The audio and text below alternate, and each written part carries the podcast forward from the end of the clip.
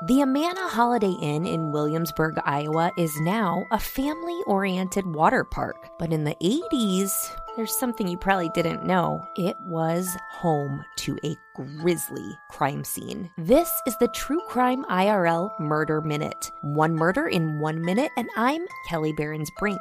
This is the story of the Amana Axe murders. Let's get down to it. Just after noon on September 13th, 1980, a housekeeper at the Amana Holiday Inn in Williamsburg, Iowa, opened the door of room 260 to a bloody, horrific scene. Two guests, later identified as Roger Atkinson, 32 years old, and Rose Burkert, 22 years old, had been bludgeoned to death in bed by an axe. And guess what? They weren't married to each other. Rose and Roger were having an affair. There are some pretty crazy theories as to who could have killed these two. Was it a serial killer? Was it a jaded spouse? Or was it the crazy uncle in the family? Well, you're in luck because I covered this episode in its entirety in episode 6. So if you want to hear more, more about the Amana Axe murders, just go back to episode 6 and give it a listen. This has been the True Crime IRL Murder Minute. One murder in one minute with Kelly Barons Brink. Until next time, lock your doors, people. Just lock them. Bye bye.